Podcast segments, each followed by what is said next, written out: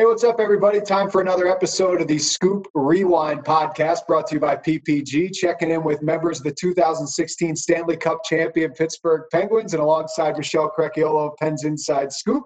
Happy to welcome in from Winnipeg, Manitoba, Eric Fehr. Fairzy, what's up? Great to see you again.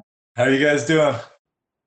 Doing great. Honestly, Fairzy, we started this podcast after you left, and I'm so excited we have a chance to get you on now because you're one of those like bucket list guests with your uh, great personality. So we're excited to have you. Well, I'm very happy to be here. I'm excited for all the questions. yeah, we, they're, they're coming uh, hot and heavy, starting right away. Uh, you, you, got a great setup there, as we can see in the background. You got the Stanley Cup Prince of Wales Trophy, of course, from that uh, 2016 Penguins run.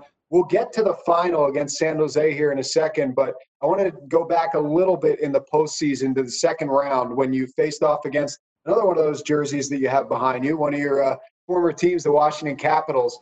Uh, when that series comes to mind, when you think about that matchup against Washington, and you look back now, you know, a few years later here, how unbelievable of a series was that to play in? Uh, how much of a classic was it? Just two Goliaths seemingly going head to head there in round number two. Yeah, that was an unbelievable series. And for me, obviously, it kind of felt like my Stanley Cup, having just left Washington, switching sides to the enemy. Um, you know, you definitely don't want to lose that one. So, um, you know, there's a little bit of extra motivation in that series. And um, like you said, that series kind of had everything. It was physical, um, it was intense, it was very evenly matched. And uh, obviously, very happy we came out on top. Well, what was that like for you, Fairzy, just in, from a personal standpoint? Like, were the guys on the other side giving you extra chirps and were you giving it back? Were you trying to ignore them? Like, just what was that dynamic like with your old teammates? We didn't really say anything about it, but we weren't texting each other and we weren't talking to each other. And um, I remember game one, Wilson ran me over really hard from behind. And then I knew I was in a series, you know, at that point. Um, you know, there was definitely no friends. And, um, it, it was right through to game six. Uh, you know, we were going at each other toe to toe.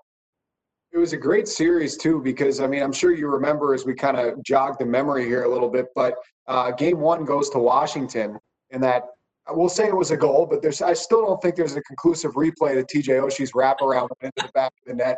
They won in overtime, and this came after you guys. I don't want to say cruised by, but you had your way pretty relatively easily with the New York Rangers in round number one.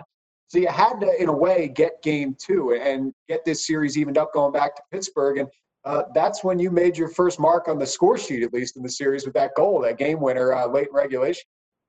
Yeah, we definitely didn't want to go back home down two nothing. And I remember uh, obviously thinking we had a good shot in game one, and uh, whether it was a goal or not, it happened. And um, you know, game two, um, it, it, was great. It was a, an even match, and you know, going into the third period there, uh, to be able to score that goal to to put the team ahead, that it was an unbelievable feeling. Not only to score against your old team, but you know, to even to give ourselves a chance to even the series going home. Um, you know, I, I, don't I don't know what would have happened if we would have been down two nothing.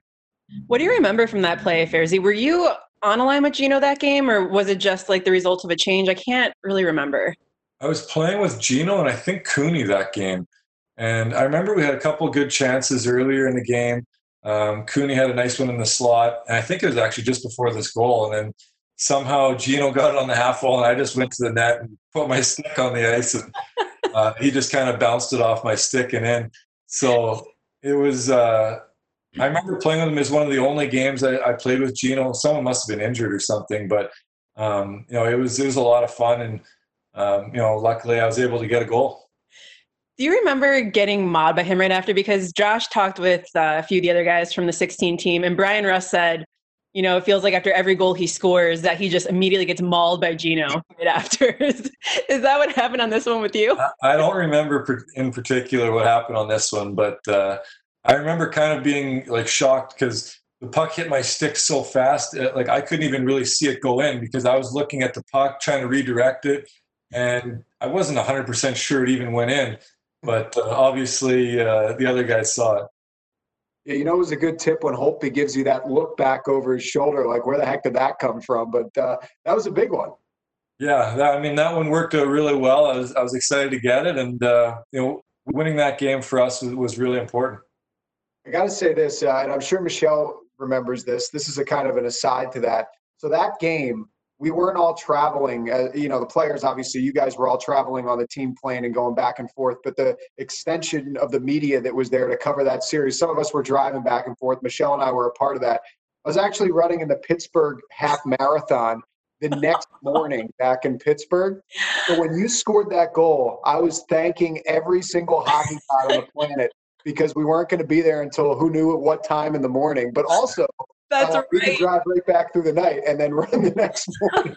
so, thank you for that goal. I've never had a chance to actually thank you for scoring, not keeping us there two in the morning. My pleasure. Definitely my pleasure. Yeah, Fairzy, Josh might have been happier than you when that goal went in. Uh, I just- doubt that one. Yeah, that's true. He was probably pretty happy. You guys were able to hold serve on home ice though in a big way. You get three and four, and obviously Chris Letang was out for four, uh, and and you were able to take control of the series. And I think you you really did a lot to the uh, damage of Washington's confidence in the process there in those two games. We were we were a good team at home, and that, that was important for us, obviously, to win those games. Um, I do remember I was actually injured for one of those games. I think it was game three that I missed, uh, three or four, and then uh, obviously going back game five and, and game six, I was back in the lineup. So um, you know, it was nice for us to win our home games and give ourselves a chance to, to close it out. Do you remember seeing any Fehr uh, Capitals jerseys, Eric? I have no idea.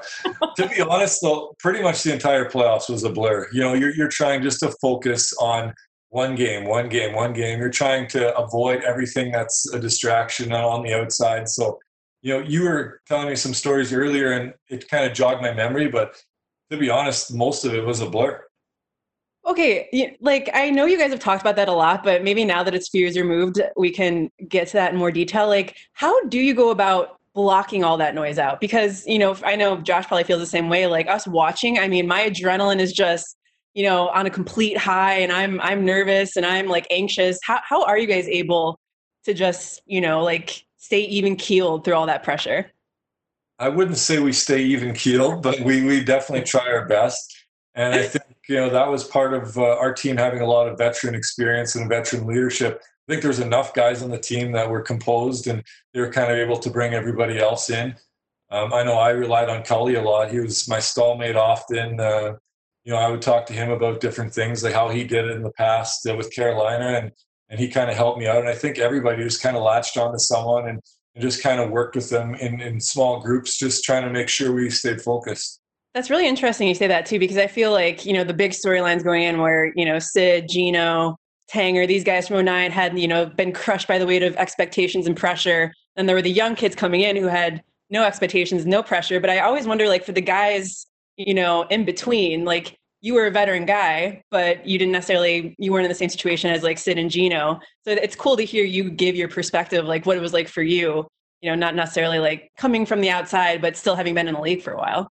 Yeah, I mean, I, I was in the playoffs pretty much every year of my career, but uh, you know, as it's pretty well documented, we were first round or second round exits. So, you know, once you get past that second round, you, kind of get extra excited and um, you, you think you did it, but you you don't realize that there's two more rounds to go. So, you know, at that point, it's it's just trying to take it day by day and, and not get ahead of yourself. And and I did not let myself visualize or picture myself holding the cup one bit until we ended up winning because I just I didn't want to crush myself if it didn't happen. So, you know, you're just literally focusing on the next game. When you look at that uh, next series against Tampa Bay in the Eastern Conference Final, um, I'm not going to go totally into detail with it, but obviously we all know how it shook out. You guys won in seven games, but Tampa was a lot like you guys from what I remember that year in 2016. They had a lot of speed, a lot of skill. They were quick in transition, which you guys really emphasized a lot of. How much do you think just playing a team like that and having that style of play be the way to get past a team at that stage of the season helped you guys when you went into the final against San Jose, who was a really good team, a really deep team, but didn't necessarily play? I wouldn't say speed would be the first word that comes to mind when you think about the way the Sharks played. Yeah, I think playing against Washington was a really heavy game. It was it was probably not as fast, but it was definitely more physical.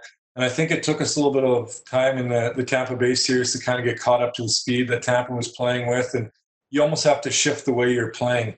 Um, you know, you change your strategy a little bit. And I think we did that by the end. And, um, you know, when we won game six and seven, we were kind of playing at that faster speed. And I think when we went on to play San Jose, we were, we kept that speed and Um, you know, I don't I don't remember exactly who they're playing in the third round. Was it maybe St. Louis?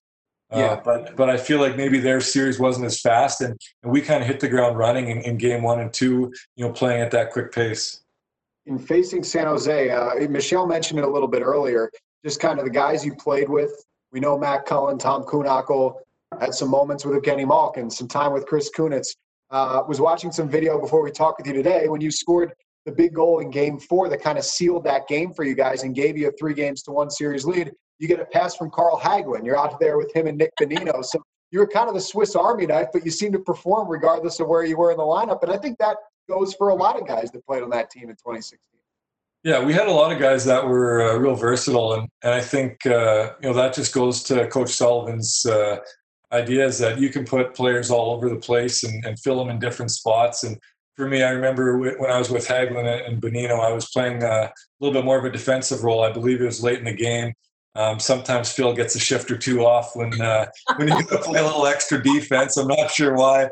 So uh, you know, I was able to jump out with those guys and, and really take advantage of it. What is it like, Fairzy, to score a goal in the Stanley Cup final? That was, uh, you know, I watched it a lot after that. Again, um, it was it's just an unbelievable feeling uh, to be able to to score that goal. And I remember watching it after and, and seeing uh, Lemieux was in the press box, and they showed him right after I scored. And it's crazy because Lemieux was my childhood idol. So you know, to score that goal and to see how pumped uh, Lemieux was, uh, you know, that was really exciting for me. Wait, I don't think we knew that. He was like he was your guy growing up he was my guy. He's a tall guy, scored a ton of goals. That's what I wanted to do. Uh, you know, so I, I, I grew up watching him, and um, you know, to to be able to score that goal, like I said, have him, uh, you know, so excited, have the team on the brink of winning the, the cup. It was an unbelievable feeling. Did you get a congratulations from him after the game? I know he's known to uh, go down and you know shake some hands afterward after after victories like that. Yeah, he came down and, and just said uh, nice goal after, and um, you know, that's, uh, definitely something to remember. That's awesome. I yeah. wanted to ask you. I know this isn't this wasn't the uh, the best moment of the series, but Game Five, when you guys came back to Pittsburgh after you won that game, uh, I, I very clearly remember the thousands of people that were outside PPG Paints Arena that night, seemingly all the way up the street into the highway. What do you remember about driving in? Just maybe like the energy around the city that day and everything that came with that game. I remember, I believe it was a Saturday, and I remember I had a lot of family in town and a lot of friends in town, and they really wanted to celebrate. And I was trying to block out all that noise and just play the game. And I feel like we dominated the game and should have won by about 10 goals. And the the days between game five and game six could have been the longest days of my life. It was unbelievable, like flying all the way over the across the country, waiting that extra day to play, um, those were some really long days. Yeah, you mentioned dominating. I mean, I just rewatched uh, game one and we watching game two soon. But like, I think what stands out to me the most after watching it, after you know these few years, is how unbelievably good Martin Jones was. I mean, did you guys have that same sense, especially in Game Five, when it's like, man, like, what do we got to do to get another one past this guy?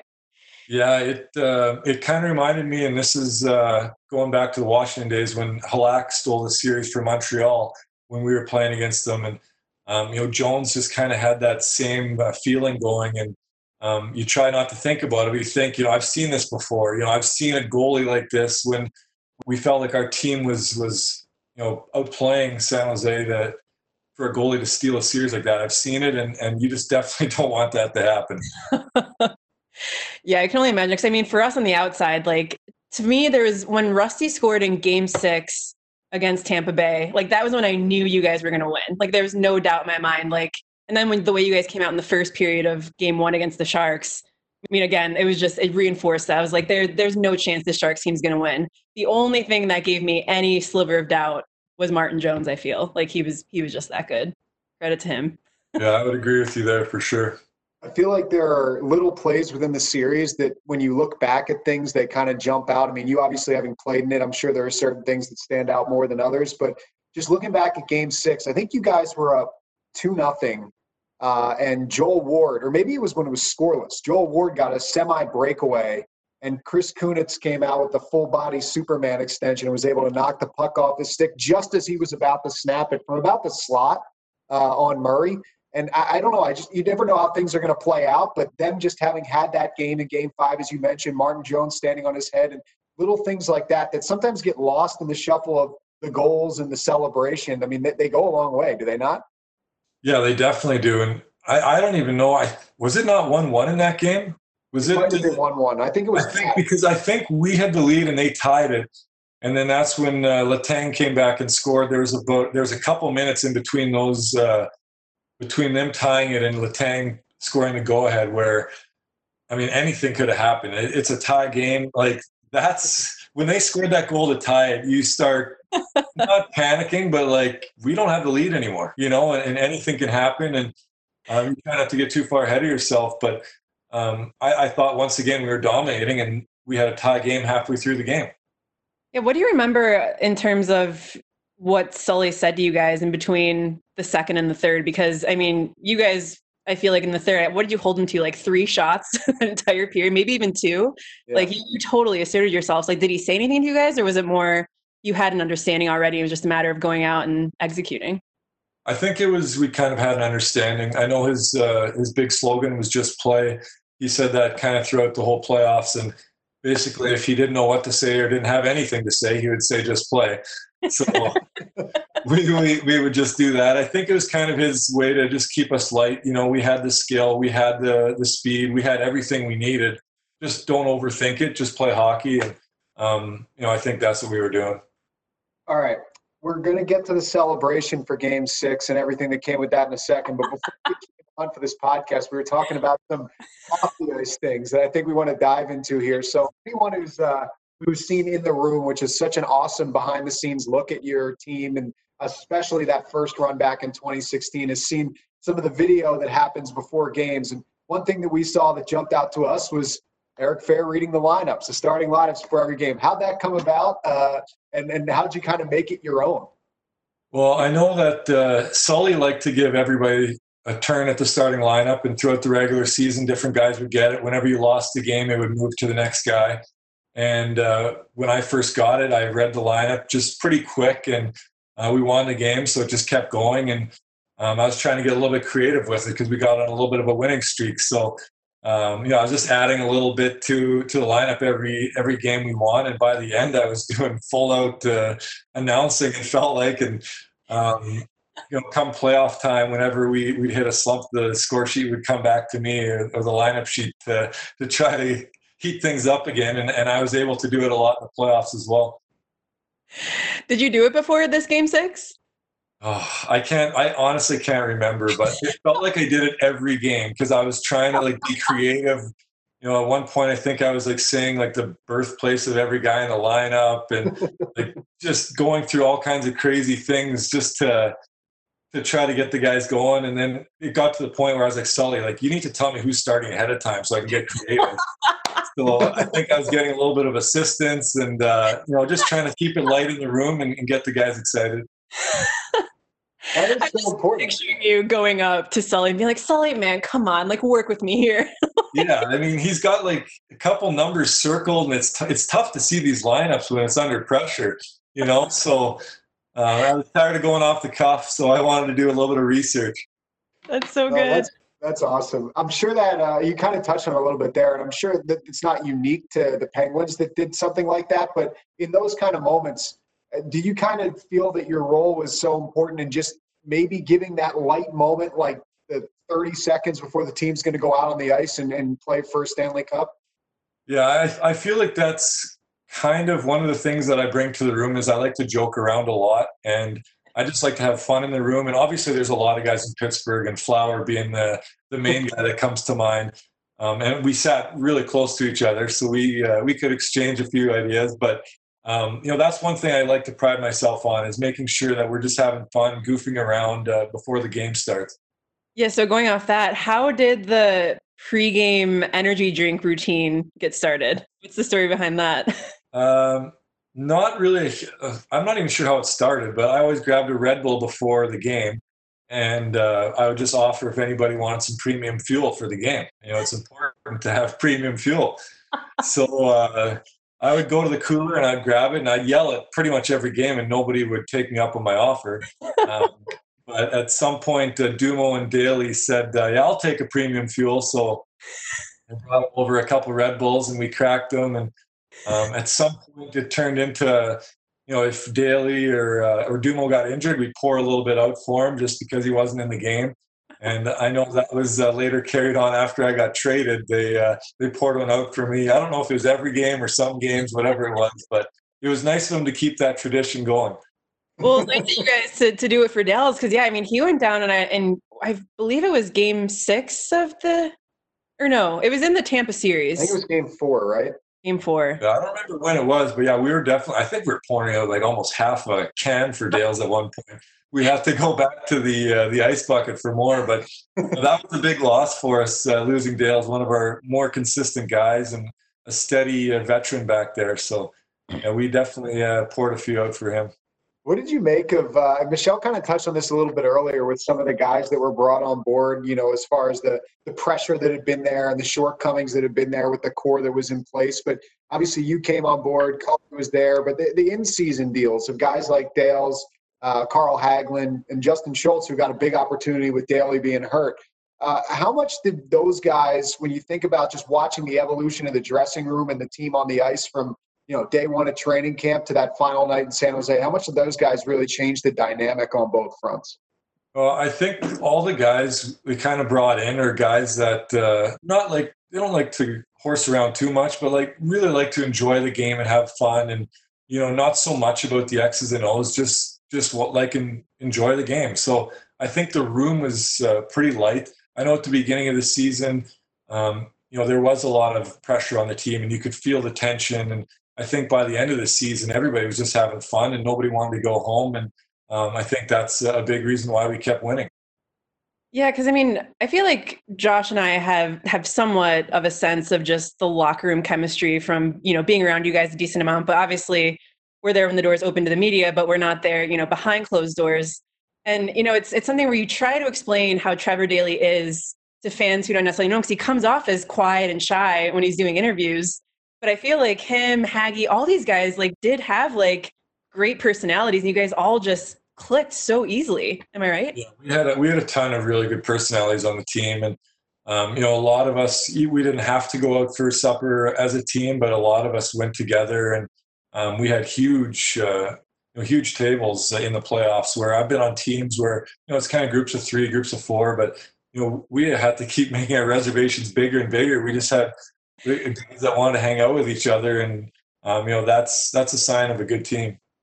Actually, that reminds me because I want to say Cully told me this story before, but maybe you can revisit it. Like, what was the story behind the Blazers that you had with? I want to say, was it something like a patch with Cully's like number on was, it or something like that? That was Cully's retirement crew, and we we did dinner for Cully all year long. We went to some fancy restaurants, like three star Michelin restaurants. It was Bonino, Kunitz, Cully, and myself had blazers with his logo on there. We made all kinds of stuff up.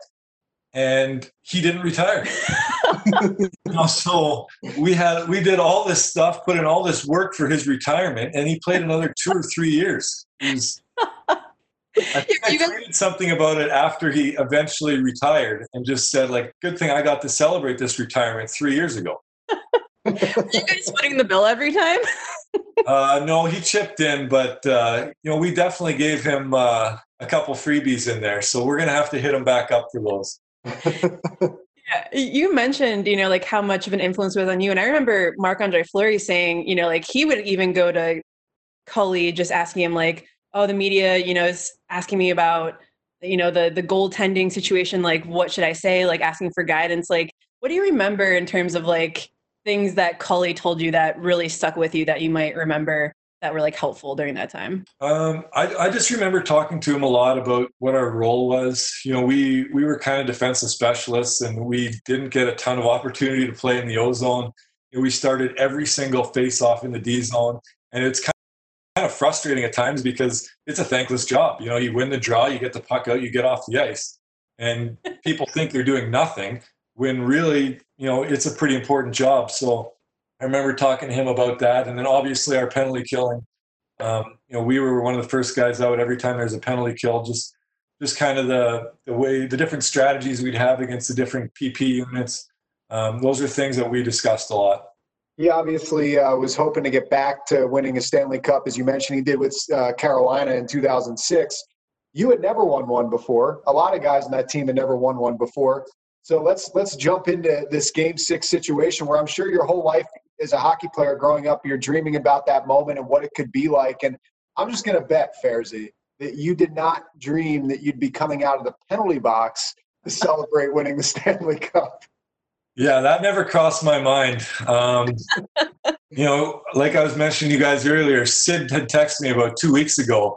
He must have been rewatching the game, and he was laughing at me, saying, "Fairzy, you got to play right till the last whistle." uh, I got a, a, high sticking penalty with 10 seconds left in the game, and uh, had to come out of the penalty box. And um, you know, that was one of the toughest moments for me because I'm watching the clock count down, and it's going three, two, and I see the whole team jump on the ice, and the guy running the gate won't open the gate, and I'm telling him open the gate, I want to go celebrate, and I have to wait that extra second or two before he opens the gate, and I'm late to the pile, and all I want to do is celebrate, and and he wouldn't let me out there. it's, it had to have like sucked at the time, but in hindsight, it's a hilarious, hilarious story. I'm really curious how many people have come out of the penalty box to win the Stanley Cup. I mean, I'm sure there's a couple, but the list can't be long. No, it can't be. It really can't be. And like I was saying before we started, there's a great shot. I think the in the room guys got it of the overhead and the entire, not to rub it in, but the entire team's coming off the bench and you the Black Aces, a few of them coming out of the uh, team entrance, which was off in the corner, and then you just come beelining from the opposite side of the rink. It's it's pretty like you kind of visualize like when you win the cup, like you're kind of on the bottom of the pile and everyone's jumping on you. And I feel like I was the last guy there. I think the I think the scratches, you know, the guys that were skating with us all season, I think they beat me to the pile, which is crazy because their gate was closer than my gate. It's just uh oh it's just God. it's just a tough way to finish it, but at least we won, and I'm glad I was able to get in that scrum altogether. But did you throw your gear the second you got out of the box, or did you wait till you got closer? I, I think I maybe hit the blue line and threw my gear, but you know, throwing gear when you're completely by yourself, it loses the effect. You know, you want to be right in the mix. Yeah. Um, but uh, you know, it was all worth it in the end. Got to play till the whistle, right? Yeah, right. play to the whistle. Sidney Crosby one thing you do have going in your favor, at least, is the video feed. You see the Fehr 16 jersey jump on top of the pile, so you're very visible when you get on that pile. At least you're not like yeah. underneath. Like it looks like when you guys first started piling on Matt Murray that he got clotheslined and was just getting absolutely mauled in the beginning of that. So you. But that's where you want to be. You want to be on the bottom of that pile. yeah, Fairzy, like, what do you remember from once you get to the pile and just like you know, are you searching out certain guys? Are you just hugging whoever's in your path? Like, what's just those first few minutes like immediately after you clinch and, and you get to to join the guys? I think you're just hugging every single guy in the team. Um, you know, you're just kind of going through the guys. I think uh, obviously going to a guy like Cully, who we kind of feel like we did it together. You know, we were, we played together pretty much every game, um, PK together every game. Um, then maybe look for the guys like Dales, who who wasn't able to play, and obviously was such a big part of it. And of course, Phil, Phil the thrill there, uh, the just getting his first cup. You know, there's so many different storylines with that team. Um, you know, that's that's part of what made it so fun. Do you remember who handed you the cup and then who you handed it to? Because I know that's one of the most fun things for us. Because obviously we don't come down until you know a while after we watch everything from upstairs. Um, but do you uh, I know that's like one of the most fun things for us to watch is like try to guess who's going to get it next. You yeah. know, I'm 99% sure that I got it from Phil. I'm pretty sure I got it from Phil the Thrill, which is which is sweet. What an honor to get it from Phil. Iconic. And I yeah. think I gave it to Ben Lovejoy, but I'm not 100% sure. Do you guys know the answer? I, I don't. don't remember, to be honest with no, you. No, I'll have to look it up, but I know I'm pretty sure Phil gave it to me. I'm pretty sure I gave it to Ben Lovejoy. Dude, that is iconic, as Josh said, to, to, be able to say that Phil Kessel handed you the Stanley Cup. like, yeah. the one thing I would say about uh, getting the cup, I wish I would have taken a longer lap. I think it took too short of a lap. Um, you're so excited to get it, and you just you're enjoying it. But like as soon as you turn, you're going back to the pile. Like you can't turn back, you know. Right. So you're kind of you're kind of with the cup looking at it. All of a sudden, you realize you're going back to the pile. I'm like, I'm not done yet. But I think I ended up giving it up a little early. Yeah, okay. That's exactly I was thinking that when I was watching the 09 celebration. Like Sergey Gonchar skated for three seconds, then turned around. I was like, bro, do a full lap. Like you deserve it. Like all of you guys earned it. And yeah, it's it's tough when you when you just do a quick twirl and twirl and come back. Like you definitely uh, you guys definitely deserve the full laps. That's for sure. Yeah, no, it was it was good though, and like I said, getting it from Phil, uh, you know, that's pretty sweet. Uh, that one goes down in the, the record books for me. What what flashes through your mind when you lift it up, Fehrsy? Do you remember that? I mean, is it is it as simple like what everyone says? Is it is it your past, your hockey career, parents, stuff like that? What goes through your mind? I'll be honest with you, I had a bit of a bad shoulder, so I was just hoping I wouldn't drop the thing, and I wanted to be able to hold it straight up. So um, I was excited, like I knew it was going to be heavy, and I knew that lifting over my head was not a good idea, but um, once I got it, you know, things felt a lot better, and, and I was able to carry it around with uh, relative ease. I think the only one that was in actual danger of dropping it was Jacques Martin, right? Well, Dales was in trouble too with his foot. He, he didn't look like he was getting around very well. yeah, that's true. He was kind of hobbling with that thing. yeah. but, but like you said, you, you carry this cup and all of a sudden you're bulletproof. You know, Dale's skating around was probably not a good idea, but you put a cup in his hands and he's a figure skater out there. That's great. There's the like, oh, I mean, just in general, when you think back on this one, I mean, I know we've touched on a lot of different moments, but you know, from your own personal perspective, when someone asks you about it, like, what what are the first things that come to mind that are your most like cherished, I guess, memories from from 16? I think uh, the dinners that we had, going out with all the guys uh, for for dinner in the different cities, um, playing cards on the plane and playing cards in the suite. We always had a big uh, suite where everyone would hang out at. Uh, you know, in the evenings, we'd watch the other games, uh, play cards, um, just hanging out with the guys. Those are the things that I remember the most. And then, uh, you know, playing the card game on the plane on the way home and using the cup as the table. So we're throwing our cards into the Stanley Cup. Um, I have a picture of that that, that I look at every once in a while. Just just the memories of of playing cards with the Stanley Cup. It's uh, it's pretty cool. Who was in that card game? I, obviously, Geno and Phil. Was it Bones? So well? the, the main card table was Cully, Bones, Kuni, and myself. And then when we extended it, uh, we played 13 up, 13 down. When we'd extend the game, we'd put in Geno and Phil as well. Or sorry, Phil. Phil was in there. Cully was not in the regular game. So Phil, Kuni, and Bones, and then Cully would come in. Geno would come in later. Phil was actually my card partner on the plane, which uh, was a lot of fun because this guy's known for his gambling abilities. And when we partnered up, uh, you know, we did pretty well. It was it was exciting. I was going to say, did he teach you everything you know? uh, I still he he taught me a lot about the game of euchre, but uh, I still play a game called Pineapple with them every once in a while. It's a poker game, and I, I still have the title, so I like to rub that one in on them. That's awesome. So you guys get back to Pittsburgh with the cup. Uh, what do you remember from that that whole parade? Uh, I remember it being a beautiful day, uh, but just going through the city, seeing uh, everyone out, and and did did it really hit you at that point that you had won, or it had already sunk in at that point? I think it sunk in the night before when we were at uh, Lemieux's house when we uh, had the big party there. Um, that was that was really cool for me. Obviously, growing up, being a huge fan. Um, the parade the next day was super hot outside. And I, it's funny. One of the memories I have is just how excited my daughter was to throw candy. so she, all she wanted to do was throw candy. And actually, this year in Geneva, we were in a parade uh, at the beginning of the year, and I took my daughter. And before the parade started, she said, "Can I throw candy again?" he remembered somehow that she was throwing candy in the last parade she was in. Um, that, that's how important it was to her. So um, you know that was uh, a big moment for her. It was awesome. Um, it was a long. It, was, it, felt like a pretty long parade, which was nice. You know, it wasn't over right away. Um, but uh, you know, those are some of the memories I had.